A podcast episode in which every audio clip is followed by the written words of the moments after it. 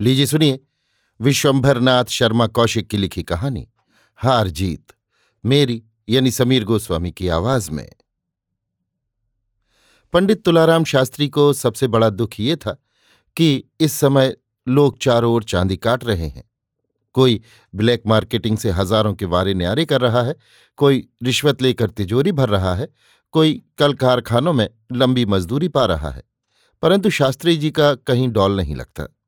लोग अब भी सत्यनारायण की कथा में बीस आने से अधिक नहीं देना चाहते। जन्मपत्र तथा कुंडली इत्यादि का भी वही पुराना भाव चल रहा है। एक दिन आपने पत्नी से परामर्श किया। सबकी मजदूरी बढ़ गई है। सब चीज़ों के दाम बढ़े हुए हैं। अतः हम भी अपनी दक्षिणा क्यों न बढ़ा दें? पत्नी ने कहा, समझ लो। ऐसा ना हो कि जो मिलता है वो भी हाथ से चला जाए। वो हाथ से कैसे चला जाएगा? शास्त्री जी ने भ्रकुटी चढ़ाकर पूछा। जब अधिक मांगोगे तो लोग काम ही न कराएँगे। क्यों ना काम कराएँगे? मूर्खत्व मति लोभता मतलब केवल मूर्खत्व से है। लोभता का तो अभी प्रश्न ही नहीं है। ये क्या कह गए?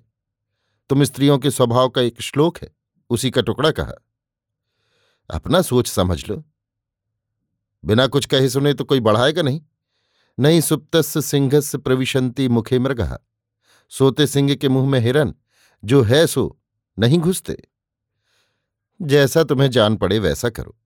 पत्नी ने अंतिम उत्तर दे दिया। खैर, एक बेर तो यत्न करना ही चाहिए। यत्न कृति यदि न सिद्ध्यति, कोत्र दोष। यत्न करने से सिद्ध न हो तो दोष नहीं है। दूसरे दिन एक महाशय जन्म पत्र बनवाने आए। शास्त्री जी उनसे बोले, पाँच रुपए लगेंगे। पाँच रुपए दो रुपए में बना देते थे? अब दो रुपए में नहीं बनेगी। कागज़ कितना महँगा है और मिलता भी नहीं? तो तीन तो ले लीजिए, एकदम से पाँच। तीन का अंक अशुभ होता है। अच्छा चार सही। अब तो प्रसन्न हो। खैर, चार ही सही। उसके चले जाने पर आप पत्नी से बोले, देखो उद्योगिनम पुरुष सिंह मुपैती लक्ष्म बिना उद्योग के कुछ नहीं होता। इसी बीच में दीपावली आ गई। शास्त्री जी के एक यजमान बोले शास्त्री जी, इस बार आप जुआ खेलें। द्यूतकार हमसे न होगा। भाग्य की परीक्षा लीजिए। मेरा मन बोलता है आप शर्तियाँ जीतेंगे। शास्त्री जी ने कुछ क्षण विचार किया। सोचा, आजकल हमारे दिन तो अच्छे ही हैं। सब कार्य की दक्षिणा दून ढाई गुनी हो गई। यदि ऐसे में जुए में भी जीत जाए तो आश्चर्य ही क्या है? ये सोचकर यजमान से बोले, कौन जुआ खेलना चाहिए? सोलह ही खेलिए, ताश खेलिए। रनफलास आता है। हाँ रंगफलास तो कुछ कुछ आता है। तो वही खेलिए। आप खेलते हैं। हाँ तो आपके यहाँ ही आकर खेलूँगा। आ जाइए। आज? हाँ हमारे यहाँ तो रोज होता है। चौथ से आरंभ हो जाता है। अच्छा तो आज आवेंगे। पुरुषकारिण बिना देवम न सिद्ध्यति। बिना पुरुषार्थ भाग्य सिद्ध नहीं होता। रात में भोजन इत्यादि से निवृत्त होकर और टेंट में बीस रुपये लगाकर शास्त्री जी यजमान के घर पहुँच गए। वहाँ फड़ जमा हुआ था। शास्त्री जी का स्वागत किया गया। शास्त्री जी को भी बांटो, यजमान ने कहा। बोर्ड बसिए, बांटने वाले ने कहा।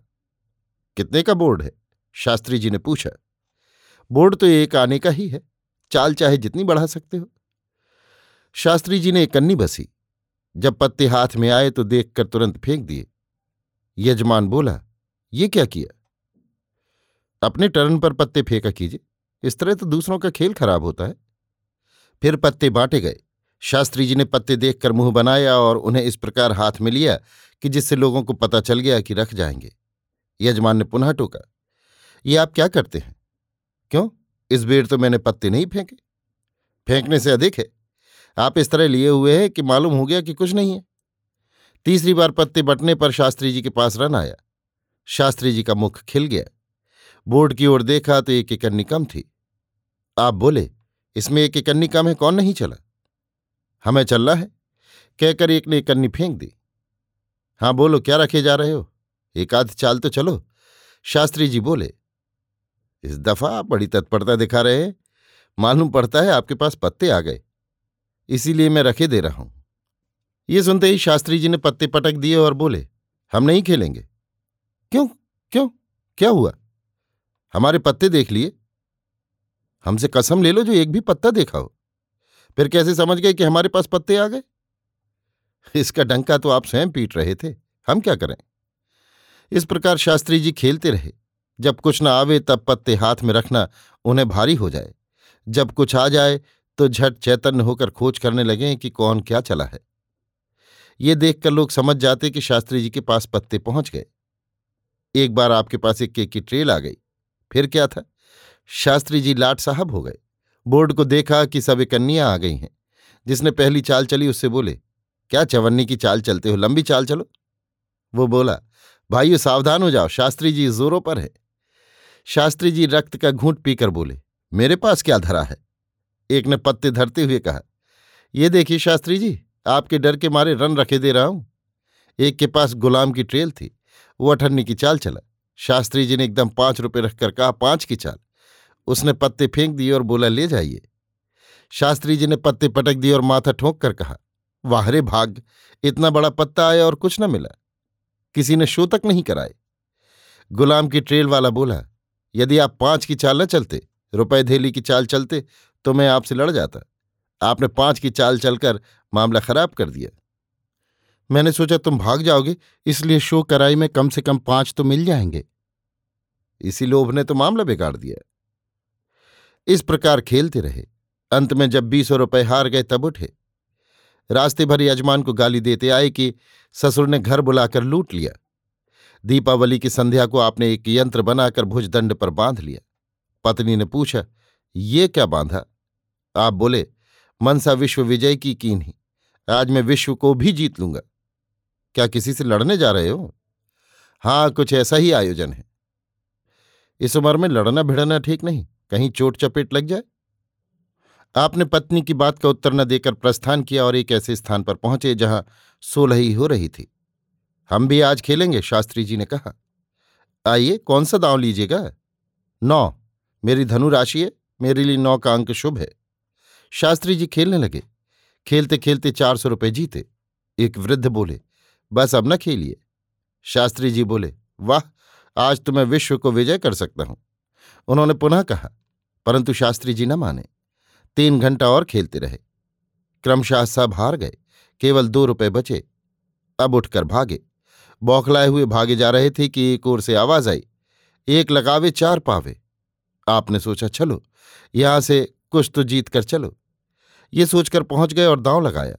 पहला दांव जीत गए, बड़े प्रसन्न हुए। दूसरा दांव हार गए। इस प्रकार हारते जीतते पास के दोनों रुपए भी हार गए। आखिरी दांव में आपने समझा कि कुछ बेईमानी हो रही है। ये समझ में आते ही बिगड़ गए। बोले, तुम धोखेबाजी करते हो। अभी पुलिस को बुलाता हूँ। ये सुनते ही दो तीन आदमी लिपट गए और शास्त्री जी से मारपीट होने लगी। पिट पिटाकर पुनः घर चले। रास्ते में सोचते जा रहे थे कि जान पड़ता है कि यंत्र बनाने में कुछ क्रिया भ्रष्ट हो गई। इसी से विपरीत प्रभाव हुआ। घर पहुँचे तो पत्नी उनकी दुर्दशा देखकर बोली, जान पड़ता कि पिटकर आए हो। मैंने पहले ही मना किया था। अच्छा तुम्ही ने अशकुन किया था? ये मुझे ध्यान ही न रहा। तब तो ये जितनी हार हुई है, सब तुम्हारे नाम लिखी जाएगी। वाह वाह! जुआ खुद खेले और हार मेरे नाम लिखी जाए। क्या कहें? दीपावली के दिन हार गए। ये बड़ा बुरा हुआ। तो खेले ही क्यों? खैर, वो तो जो हुआ, सो हुआ। अब एक काम करो। क्या काम? आओ, हम तुम खेले। दोनों में से एक ना एक तो जीतेगा ही। जो जीतेगा, उसके लिए शुभ होगा। इस प्रकार हमारे लिए हर प्रकार से शुभ होगा। क्यों? कैसी युक्ति सोची? बस, क्षमा करो, मुझे जुआ खेलना आता ही नहीं। कुछ तो आता होगा। पैसा उछाल कर खेल लो, या ताक जुफ्त खेल लो। ताक जुफ्त मुझे आता है। वाह वाह, बस आओ खेल ले। दस दस रुपए से खेले। मैं जीत जाऊँगी तो ले लूँगी। हाँ हाँ ये बात मान ली। दोनों ने खेलना आरंभ किया। इसमें भी शास्त्री जी हार गए। हार कर शास्त्री जी बोले, अरे, तुमसे भी हार गया? गजब हो गया। यंत्र संत्र सब व्यर्थ गया। ये कहकर पंडित जी ने यंत्र तोड़ डाला। पत्नी दस रुपये जीतकर बड़ी प्रसन्न थी। शास्त्री जी बोले, चार सौ रुपये जीतकर फिर हार गया। क्या कहा? चार सौ जीत गए थे। हाँ तभी यंत्र ने अपना फल दिखाया। तुम खेलते ही रहे तो यंत्र क्या करे? ओ हाँ ये तुमने ठीक कहा, बड़ी भूल हुई। अब ना जुआ खेलना। अब कान पकड़ता हूँ, इस जन्म में कभी नहीं खेलूँगा, और यदि खेलूँगा भी तो तुम्हारे साथ। न हारने का शोक, न जीतने का हर्ष। कैसी कही? अभी आप सुन रहे थे विश्वंभर नाथ शर्मा कौशिक की लिखी कहानी। हार जीत मेरी यानी समीर गोस्वामी की आवाज़ में।